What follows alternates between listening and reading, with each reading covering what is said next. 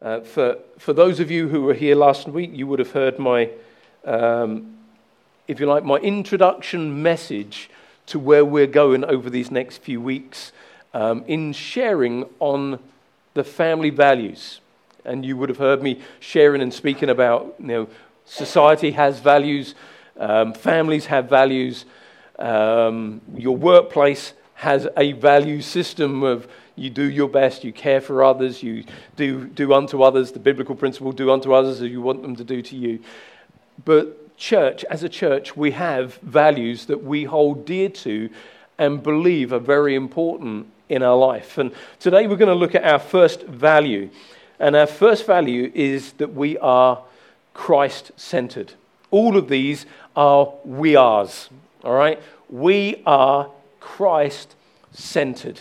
And I believe it's really important that we understand what it means to be Christ centered. If you were if you went to an antiques roadshow and you took with you um, a painting that was handed down over the generations, but nobody really knew where it came from, and along you came to the antiques roadshow and you presented your old antique painting, and they just, oh, wow, where did you get that painting from? Oh, it's handed down from my great great great grandmother, and no one really knows where it comes from. Oh, it's a Picasso. It's the long lost Picasso we've been looking for. Is suddenly you found that this picture that was up in the loft gathering dust is a Picasso, priceless, and it's in your house. You may sell it, or you may place it on the most prominent part of your living room wall. You may put it in a safety deposit box. Let's not go Picasso. All right, this is just a hand me down from grandma.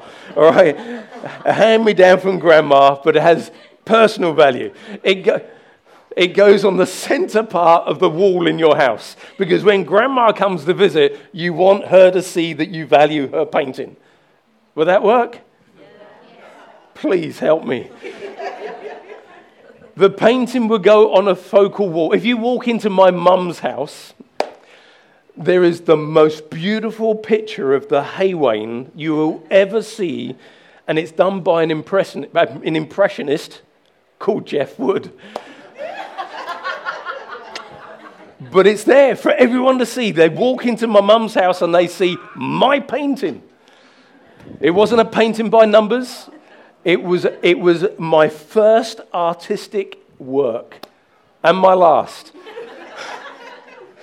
I, I, need to bring this painting for you to see it one day, all right? If you go and visit my mum, you'll see it. Margaret, you've seen it, yes?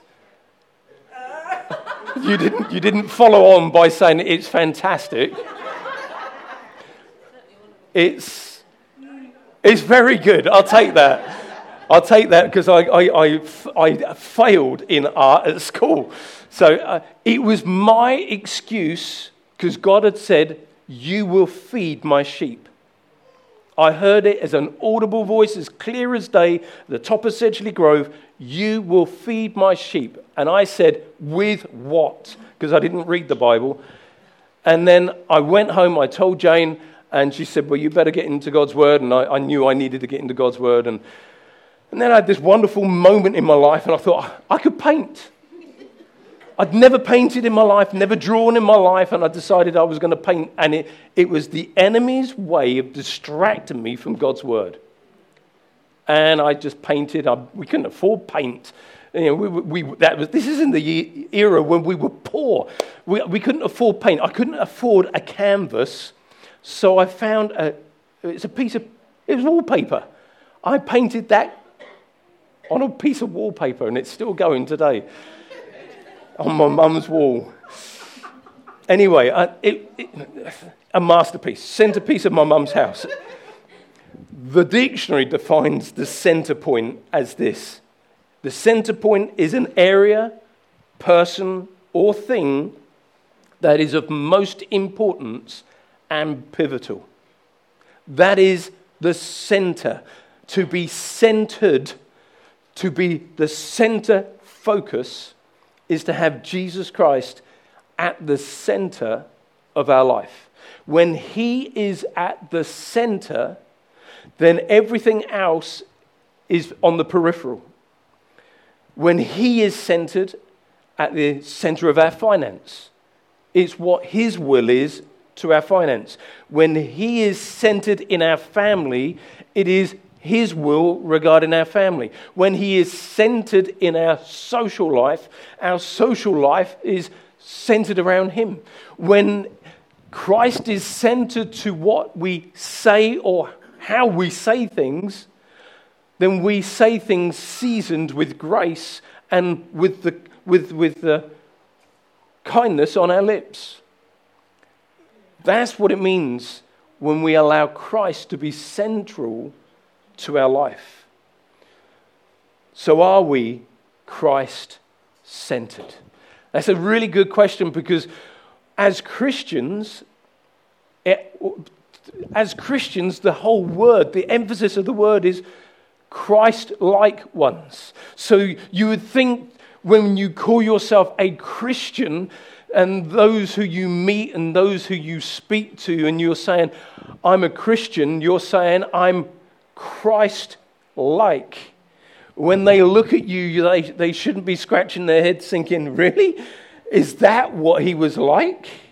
They should look at you and say, Yes, I see something of Christ in you. Remember, the Bible says, Christ in you, the hope of glory. That's what being a Christian is. It is Christ centered in all that we do.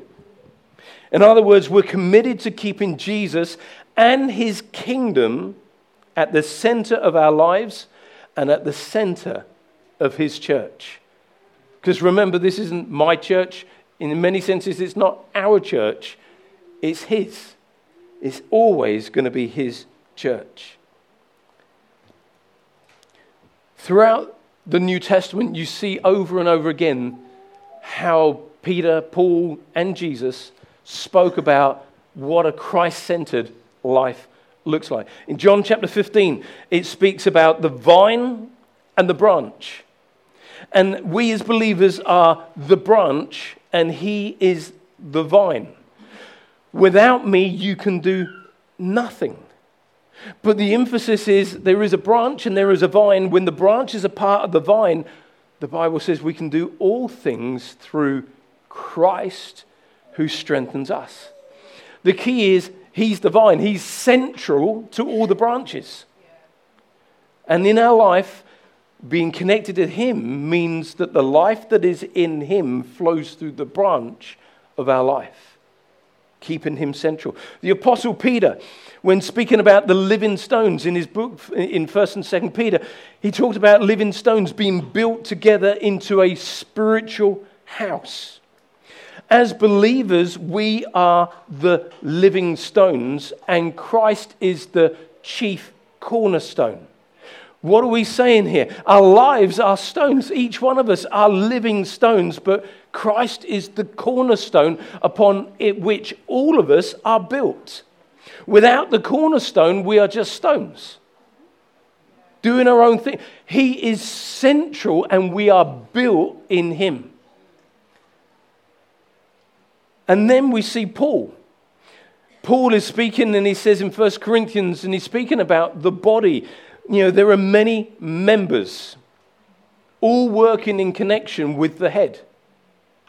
What is he saying? The head is central, and we, being the body, need the head to be central in our life. Believers are the individual members, Jesus is the head. To live the Christian life, we must remain connected to him. So, over and over again, the Bible uses pictorial language or imagery that shows how central Christ is meant to be the cornerstone, the chief cornerstone.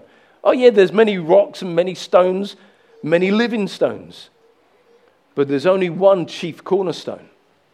Oh, yeah, there are many, many branches. Absolutely. It's not just us as a church. There's the church up the road, the church around the corner, the church throughout the world. But there's only one vine. He is the vine.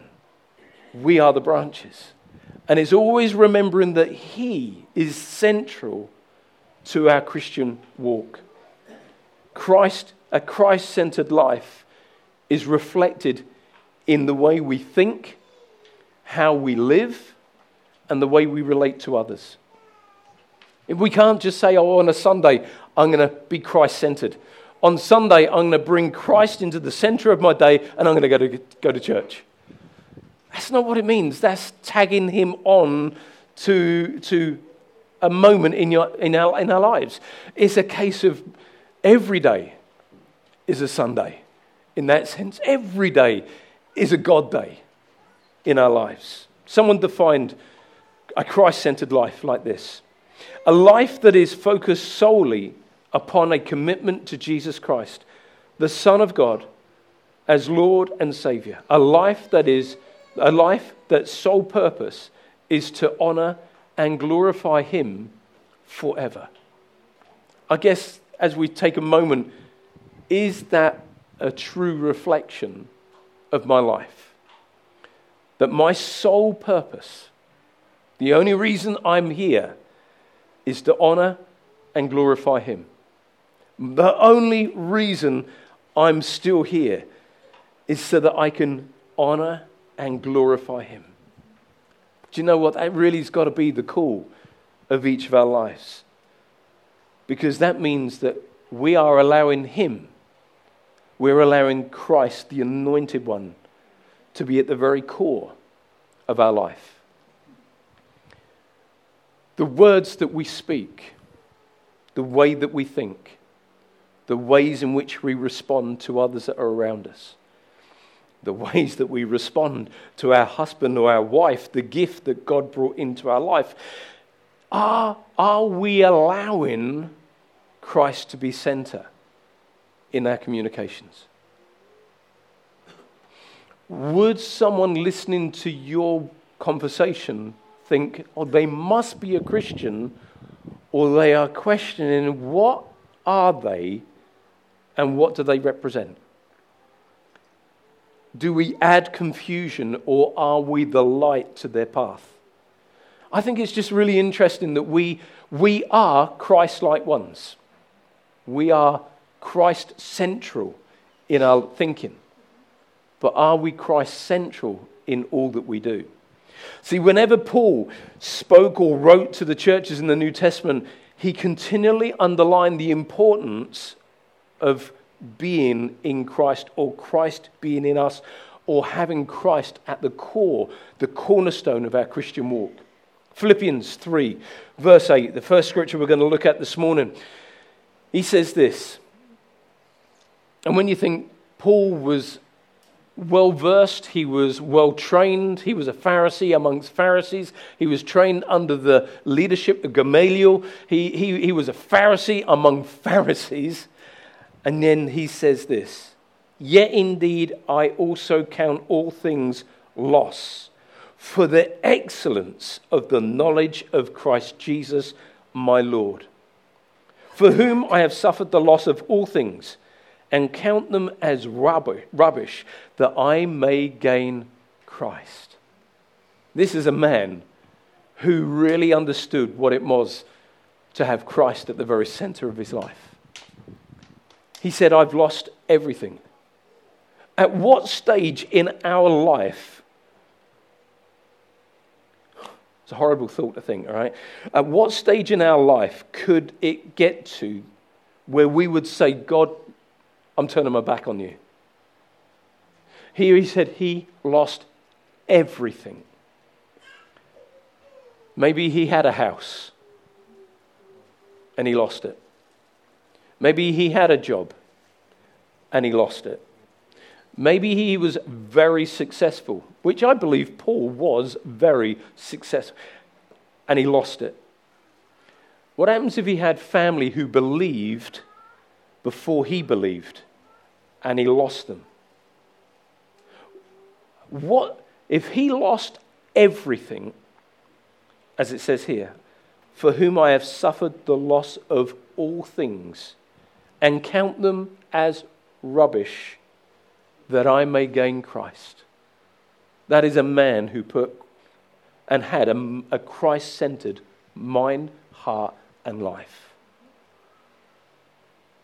I pray that none of us will get to that point where we say, okay, this has happened to me, this has happened to me, this has happened to me. Forget you, God, I've had enough. But you know what? I know people who have done that journey. But Paul didn't. He said, I may have lost this, and I may have lost position, and I may have lost this, and I may have lost my place in, in the Sanhedrin, and I may have lost my place um, of, of honor and respect amongst my peers, and I may have lost, and I may have lost, and I may have lost. But he said, I have one thing that they can never take from me, and that is a Christ centered heart. Because no one can take that from you. They may take your freedoms. They took Paul's freedoms. They locked him up and put him in a prison. But they couldn't take the Christ out of him. And he still worshipped in the middle of his prison moments. They could have, they put him, they put him on islands of the old island of Malta uh, after a shipwreck, but he, the, the, island and the, and the snake bite didn't take it, the Christ out of him. He let the anointed Christ in him that was central to his life destroy the work of the, the, the, the, the, the python, the adder, the whatever it was that came and bit him, he had authority that he walked in. Why? Because he knew Christ was central to his life. How do we live a Christ centered life? We live it by knowing his word. His word is true, that the Christ one now lives in me and you. Paul is saying everything was worthless in comparison. In comparison to having Christ, nothing compares. Is there things in your life that you look at and you think, wow, maybe I'll do that another day, and maybe I'll get involved with God things another day, and maybe I'll serve one day, but right now, these things are more important to me. I tell you what, there is nothing more important than living for Christ and living out our Christ like life for all of our days. That's why I think, my personal opinion, one of the greatest testimonies that you can ever have as a person is I grew up in church. I came to know Christ when I was young. I've never wanted to walk away because he's been central to my life. To me, that is far better than me running around with a Magnum Python gun, wanting to blow the kneecaps of the drug dealers and, and living a loony life. To me, to have that love of God from a young age and never wanting to depart, to me, is the greatest testimony because it shows the love of God is so great in your life. What is it in our lives that truly captivates our hearts and our attention. So I'm going to throw a few things out. Is it our religious thinking and performance mentality? Maybe you've grown up with a religious mindset where you've got to be doing, you've got to be, you've got to, because if you don't do enough, you don't please God enough. And, and you've got into a religious mindset that if you don't pray enough or spend time enough or read enough or, or be enough, that God, for some reason, is not going to love you enough. But that is just a religious performance mentality. He loves you so much that he gave his life for you. And there is nothing you can do in life to be able to get him to love you more. There is nothing that you can do to get God to love you more than he does right now. Isn't that amazing? Yeah. Marius, he loves you with an everlasting love that is so high and so deep and so wide that it cannot be compared to anything else in our world. And every one of us are included in that kind of love. But for some, that religious mindset or performance mentality, it can become more important than actually just acknowledging Christ loves me. And we can get into this danger of doing rather than being before God.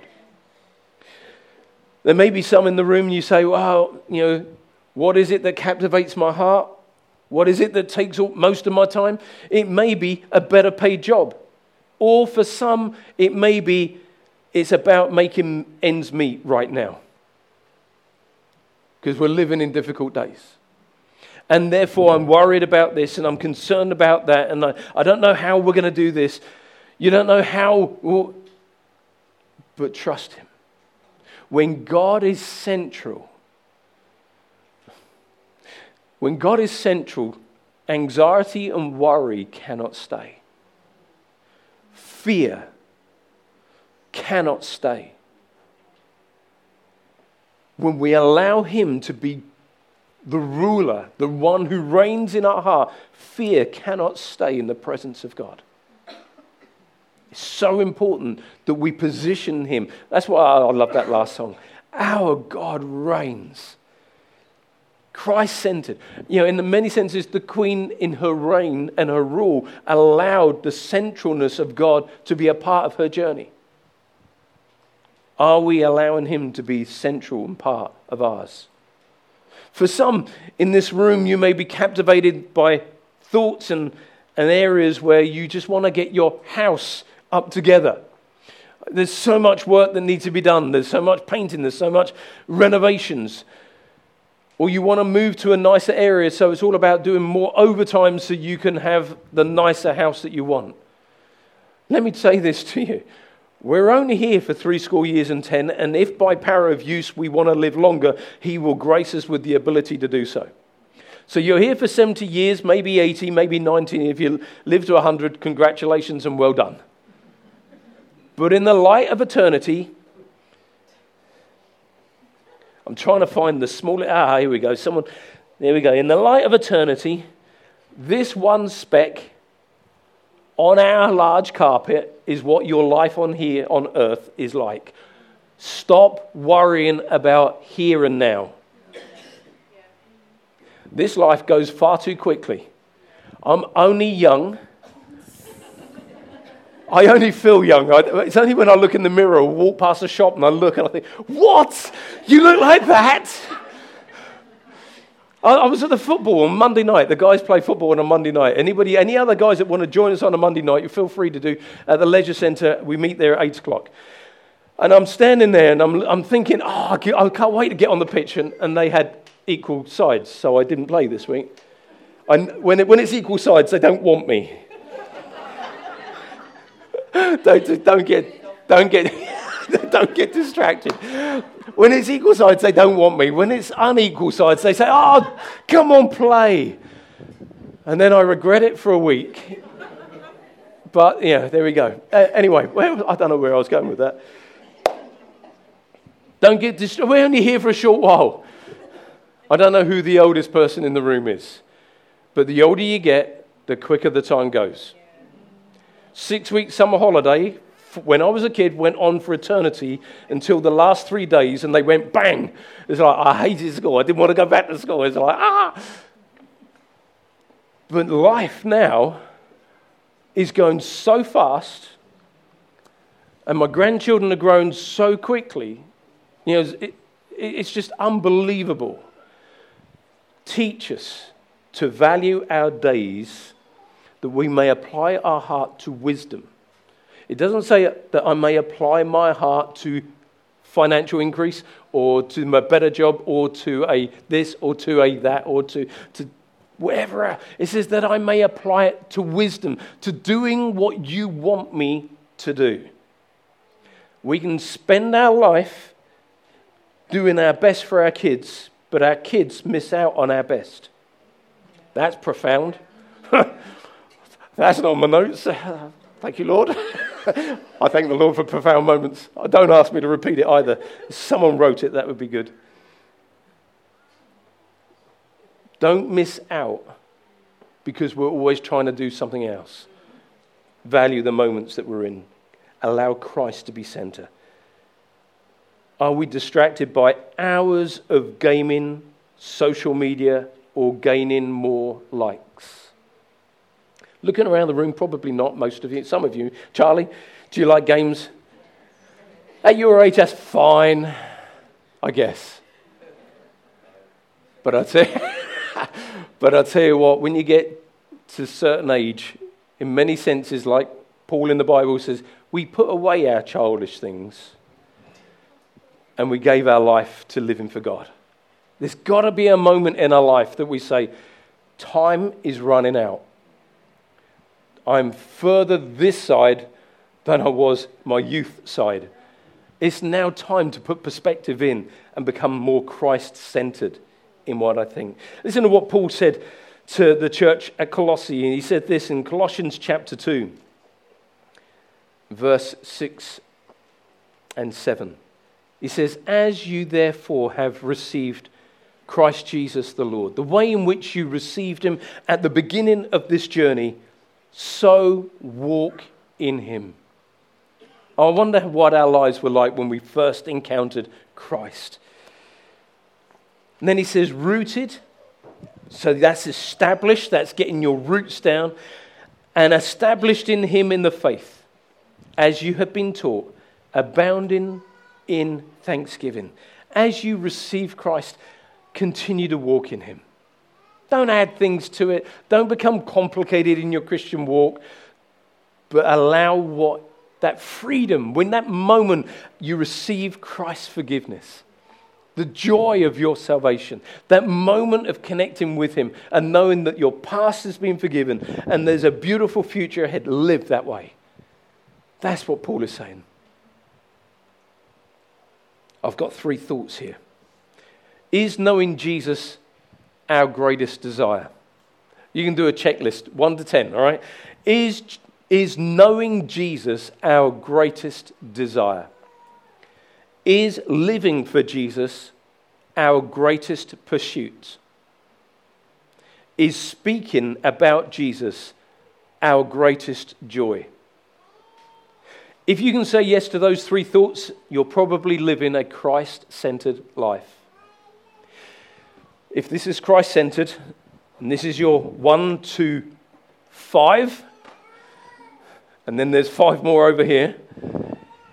If you're on a one to two, no, he's not really my greatest pursuit. He's not really the one that I speak about with great joy. He's not my greatest desire. I just fit him into the business of my life. He's not Christ centered. But when you look at this, my greatest desire, my greatest pursuit, and my greatest joy, I can guarantee you're living a Christ centered life.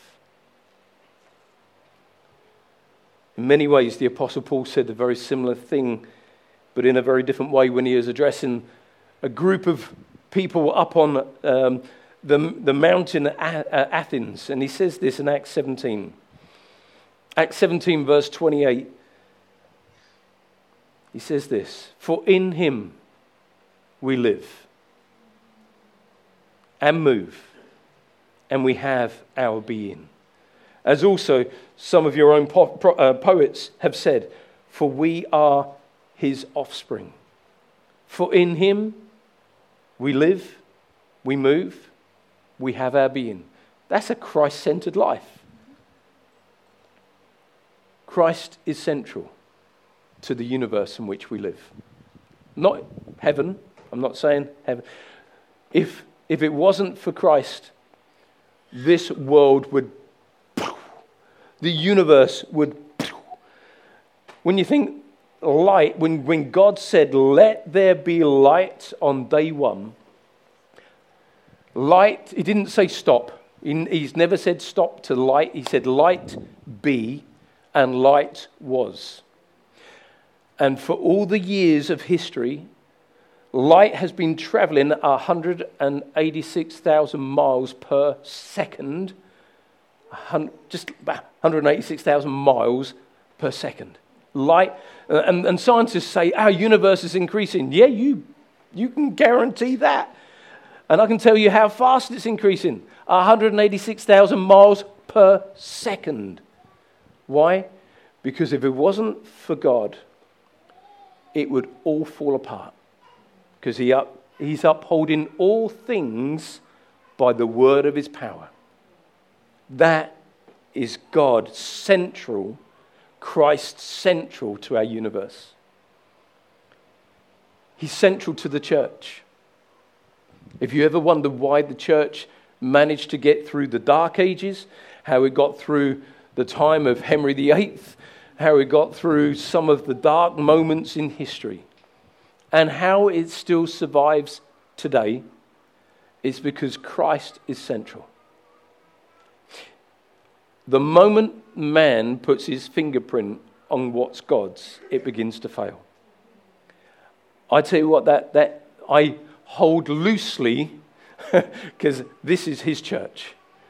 He called me to be the pastor, the shepherd of the flock. Absolutely. I am the lower shepherd. He is the great shepherd. You know, another analogy of sheep, shepherd, um, and him being central to our life. But I hold loosely the church because it's not mine, it's his. I, he said, he said, I will build my church. Do you know what? I want to I want to be one of the builders who he's using to build his church. Another analogy, another imagery. He's the builder, we are the laborers. This isn't, this isn't ours. He's the groom. We're the bride. Another analogy. Without the, well, there's not going to be a wedding without the groom, but we're the bride of Christ. It's, it's throughout the Bible. He's central to everything. And He should be central to our lives personally, but to the church collectively. And He needs to be the center of our lives. Living a Christ centered life is putting Christ at the very center of all areas. And I came across this scripture and I thought, okay, it's the message, right? I'm not a great lover of the message to preach from, but I'm going to share a scripture. I'm not going to preach from it, I'm going to share this scripture. Psalm 34, verse 2 reads in part I live and breathe God. that is short and sweet and straight to the point. If you are living a Christ centered life, I live and breathe God. Let that be our testimony. I live and breathe God. Do you know what? How, how much sweeter our relationship would be if only you would live and breathe God. No, I'm only kidding. I'm only kidding. If we, if we, the royal we, if we would live and breathe God. Think about your relationship. I'm not, I'm not going to stand there in front of any other couple.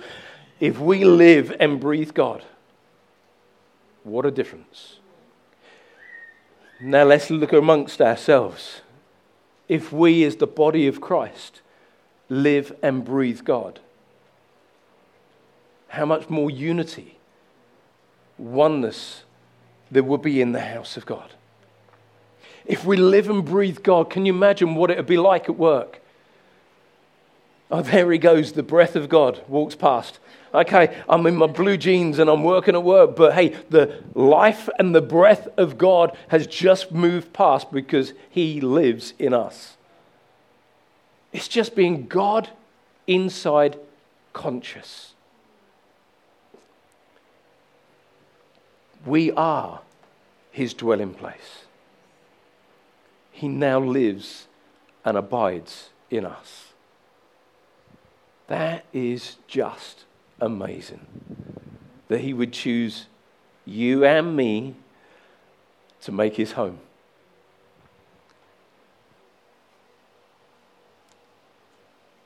So, as Christians, we need to be Christ centered. But our mandate as pastors and leaders is to keep Christ at the very center of his church. This is his church. Our worship is to him alone. Even if the words may talk about our journey and how we feel and what may be going on, do you know what? It's still all to Jesus. We surrender. His word, the Bible, is His love letter to us. We will never add to or take away or bring in an addition to. This is His word, and it's His word that we hold to. Our prayers are simply us acknowledging our need for Him. It's not a vehicle to try and change God's heart. That's not what prayer is about. Prayer is about communicating with God, who He is to our life. Asking, yes. Praising, yes. Thanking, yes. Talking to, yes. But prayer is an acknowledgement we need you in our life. Our outreach to others is because He first outreached to us. When he died upon that cross, he said, I wish that none perish, and that all would come to a knowledge of the, of the truth. Jesus died for you and I. He reached out into our world 2,000 years later, and we came to know him. Do you know what he wants us to do? We, he wants us to take his message into our world, into our community, and show the love of God to them in, their, in this generation. Why? Not because we want to build our church, but we want to build his. Our giving is to establish his covenant here on the earth. Not so that we can make ourselves rich, but that so we can enrich what He said He would build. Our church gatherings aren't about building a kingdom for ourselves where we pat ourselves on the back and say, Oh, didn't we do well? It's about saying, Father, this is yours. How can we build with you? It's us fulfilling what He, Jesus, said He would build. He said, I will build my church and the gates of hell will not prevail. We want to build according to his blueprint, which is Christ centered, Christ centered hearts, Christ centered lives, Christ centered words, Christ centered homes, Christ centered in our community. Christ centered when no one's watching except you and yourself, wherever you are, whatever you may be doing, knowing that you are a Christ centered individual.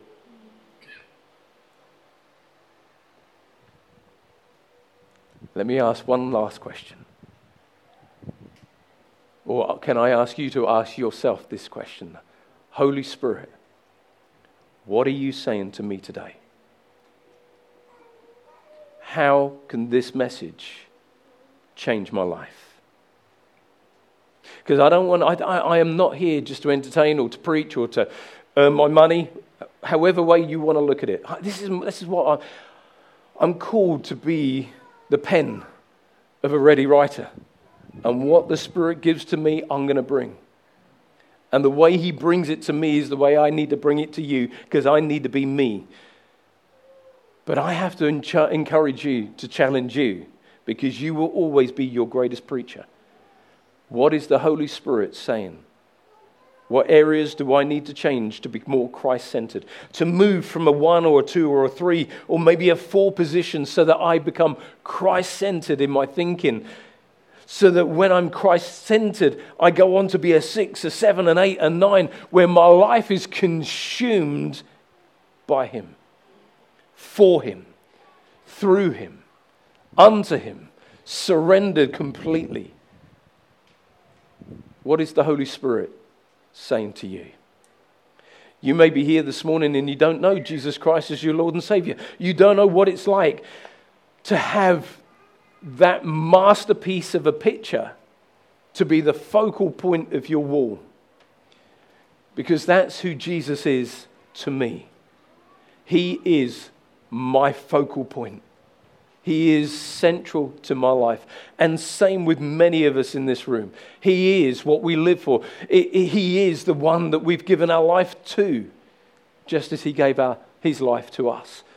But today you may be here and you've not known what it means to fully give your life over to Him or to say in your heart, Jesus, I need you to be my Lord and Savior. When you hung upon that cross, you became the focal point of the whole world. Do you know what? Whenever, whenever anybody sees the cross, they know it belonged to Jesus. But there are many hundreds of thousands of people that were killed on crosses back at that time. Why Jesus? Because he's pivotal to the Christian faith. There's been many people, it was a form of execution, it was an executional mo- method it could have been an electric chair. Why don't we, when, when people look at electric chair, they don't think of Jesus. When they, they think of, a, of other forms of execution, they don't think of Jesus. But when they see the cross, which is a form of execution, people think of Jesus. Why? Because he is central. Christ's cross, Christ crucified. When Jesus hung on that cross, he hung there for you and for me. He gave of Himself so that our sins would be forgiven, that we would begin a new life in Him. And today we may need to make some changes that brings the cross of Christ central to our life so that we live for him like he wants us to. If you don't know Jesus Christ as Lord and Savior, let's we're going to pray this prayer. We pray it most weeks, but today we're going to pray it because you may not have made Jesus Christ your Lord and Savior. You may not have placed him at the center of your life. You may have had a religious experience where you've said, Yeah, I believe there's a God. I believe that, that, that there must be a supreme being. That will not get you to heaven. Acknowledging Christ crucified for your sins and mine is what gets us to heaven. When you knock on the pearly gates of heaven, you cannot stand before Jesus and say, Well, I lived a good life. I, did, I think I did well and I was kind to people. That is not what's going to get you to heaven. If you want to know what gets you to heaven, if you like, the password that gets you to heaven is Jesus. It's not going to be good works. It's not going to be I behaved myself. It's not I didn't do any sin like the young rich ruler who deceived himself into believing he had done nothing wrong.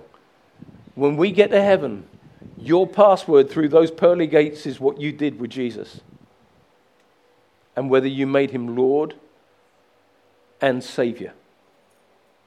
Lord, and so many people say, I'll make him my Savior, but he will not be my Lord. What does Lord mean? It means Adonai. Adonai means master.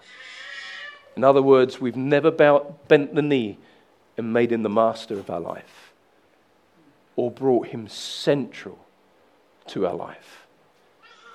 We all want him as Savior, but not everyone's made him Lord. Today is about us making him Lord and Savior. I'm going to pray a very simple prayer. I'm asking you if you join me in just repeating the prayer after me.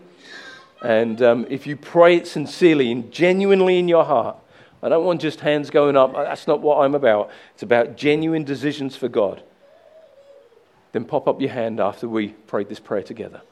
Jesus, we come to you this morning and we acknowledge that you are Christ, that you died on upon a cross for me, for us, and for the whole world.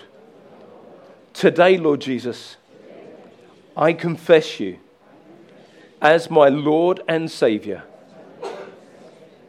Come into my heart, forgive my sin, and give me that brand new life.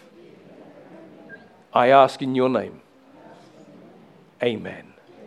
While every head is bowed and every eye closed. If you've never prayed that prayer before, or you've never prayed it like you prayed it this morning, I'm going to count to three. I'm going to ask you to pop up your hand. One, two, three, if you're making Jesus Christ Lord and Savior of your life, just pop up your hand this morning. Is there anybody in this room? You say, Yeah, that's me. I do want Him to be the very center of my life.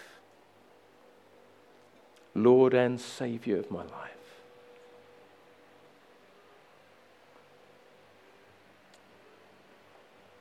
I see many of you. I know you. I know your journey. I know your walk with God.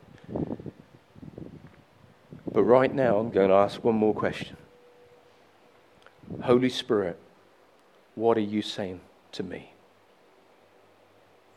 Father, I pray as we ask you that question, help us. Help us to be real, to be honest with that thought. How can I be more Christ centered? And what are you speaking to me? Lord, that we would all to Jesus surrender, that we would bow our knee in total submission and allow you to shine brightly in and through our lives in Jesus' name.